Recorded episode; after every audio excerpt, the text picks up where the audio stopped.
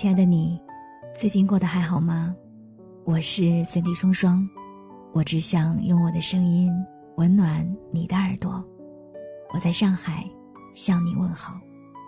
想要看到我的更多视频作品，你可以在抖音、公众号、新浪微博找到我。听完今天的节目，愿你的心里充满阳光。大学室友前几天领了结婚证，他在朋友圈发了总结九宫格。文案是二零一五到二零二二，七年，我不禁揣度这个数字，七年够你硕博连读完，顺便被社会痛殴两年，也够一段光鲜热闹的婚姻结上好几层蜘蛛网。按我现在的岁数算，就算下一秒天上掉下一位知心伴侣，再把上述年限折半，也赶不及在三十大关前去一趟民政局了。于是，今年以来，我第 N 次被动意识到，怎么就快三十岁了？这份迫近的年龄危机，常让我没来由的焦虑。你也在被不确定的三十岁所困扰着吗？如果是，在今天的节目当中，我想邀请你跟我一起，走进一份影单，来偷窥一下别人的三十岁生活。临近三十岁，遇到的大多数困境似乎都和选择有关，不再是不顾后果的冲动年纪，也还不到为了谋生放下一切的程度，总是在人生的最佳选择和内心真实的想法中摇摆不定，导致自己摇摆不定的，并不是选项本身，而是我们都想要好的结果。在电影《今生是第一次》里面。就讲述了三个女孩的不同选择。之后，作为高材生，从著名大学中文系拿奖学金毕业，放弃了家里人在老家入编制做老师的安排，去大城市闯荡，追逐编剧的梦想。浩朗从高中开始就把早点结婚和做家庭主妇作为人生目标。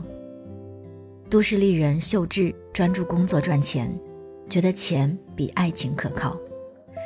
看起来似乎都是可以理解的选择，但在剧里，三个女生的生活并没有谁比谁更顺利一说。理想与现实的矛盾，婚姻关系和观念的变化，物质和爱情的权衡，似乎已经能涵过当下所有人生活中的纠结。他们都有各自的烦恼，在原本选定的方向上，又不断延伸出更多的选项。而他们做的每一次选择，都是仅此一次，不能反悔的决定，没有参考。焦虑大概就是这样产生的吧，害怕自己做错了决定。但真的会有对的或错的标准吗？这碗鸡汤的答案，每个人应该都知道，所以懒得说了，反而建议大家，那就用摆烂的心态去感受好了。摆脱错与对的刻板界限，好好体验每一个决定吧。毕竟，所有的体验，今生都是第一次啊。电影《世界上最糟糕的人》，社会在我们每一个人身上拉了一根进度条：考学、工作、恋爱、买房、结婚、生子，都给标上分明的年龄刻度。而一个普通观念是。上述人生项目最好在三十岁之前全部搞定。你也要经常听到家里人找一份稳定工作的劝告，就会发现有限且急迫的时间里留给我们的试错机会相当之少。最好在工作和亲密关系上做一锤子买卖。正因为如此，我才会对电影里的女主人公朱莉的人生轨迹由衷向往。身处高度平权。和社会福利完善的北欧国家，朱莉几乎没有婚育压力和买房焦虑，先后转了几次专业，男友也和工作志向一样换了一个又一个。三十岁之际，方才走进一段算是稳定的关系。可没过几年，就毅然单方面分手，投奔另一段没能持续多久的感情。该说他任性吗？不知足吗？电影的短评里面确实有这样的声音，但我却从他的身上看到一个没有被社会始终赶着走的个体自由生长的模样。电影里，朱莉两段恋情的终结都是因为彼此的人生阶段出现了分歧，在只想要感受当下的感情时，对方却一心规划未来；而过了感受阶段，想要深入的心灵碰撞时，新男友又无法接招。不断经历，不断试错，尽管一路迷茫，朱莉也最终找到了适合自己的人生位置。而至于是什么样的位置，也欢迎你。到电影里去了解。经常会和朋友调侃，没有几年就三十了，却完全没有这种感觉。为什么呢？也许因为从穿着到想法，似乎都还跟刚毕业出来工作的时候差不多。虽然也有工作环境比较和谐、单纯的幸运，却也意味着自己可能变化不大。在这一刻，忽然对我的三十加期待起来。我要成为一个怎样的人呢？看完《轻松自由》这部电影后，我的答案是：希望自己能够成为一个平和舒展、轻松自在的人。电影男主塞巴斯蒂安的人生梦想就是什么也不做。他去申请低保时，面试官跟他确认：“真的什么都不想做吗？”塞巴斯蒂安反问面试官：“那你呢？你现在做的是你喜欢的吗？”面试官回想起自己小时候的梦想是开一家饼干屋，因为很喜欢黄油的味道，但觉得那不算是一份正式的工作，所以放弃了。